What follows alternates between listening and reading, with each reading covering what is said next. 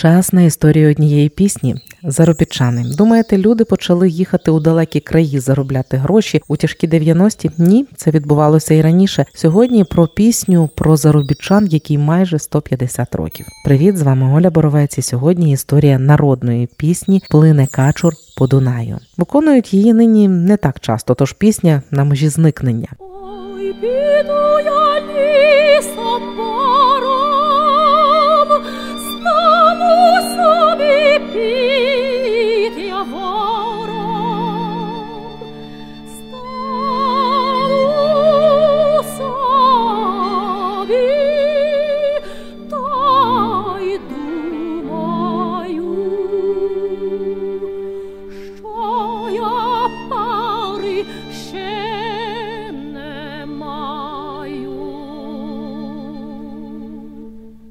Це було виконання Марії Байко, запис 1983 року, і це власне єдиний загальнодоступний запис цієї пісні. Плине Качур по Дунаю, українська народна пісня. Вперше її записав композитор Микола Лисенко з голосу Івана Франка. Мелодію записав Микола Лисенко. Це пісня про наймита, якому доводиться їхати на чужину для заробітку і покинути кохану та рідну хату. Сам же Іван Франко почув пісню від Кароля Батовського з села Ценяви Коломийської округи у 1880 році під час свого ув'язнення у Коломийській тюрмі. Саме варіант пісні, який наспівав Франко і записав Лисенко, увійшов у збірник народних українських пісень 1886 року. Пізніше пісня стала відомою у інших фольклорних записах, зроблених у різних частинах Карпат. Один з них записаний з голосу лемківської співачки Анни Драган село Розділля та Осипа Федака з села Павло Кома. Саме цей варіант увійшов до збірки Антологія лемківської пісні, яку впорядкувала Марія Байко. Далі слухаємо саме виконання Марії Байко Плине качур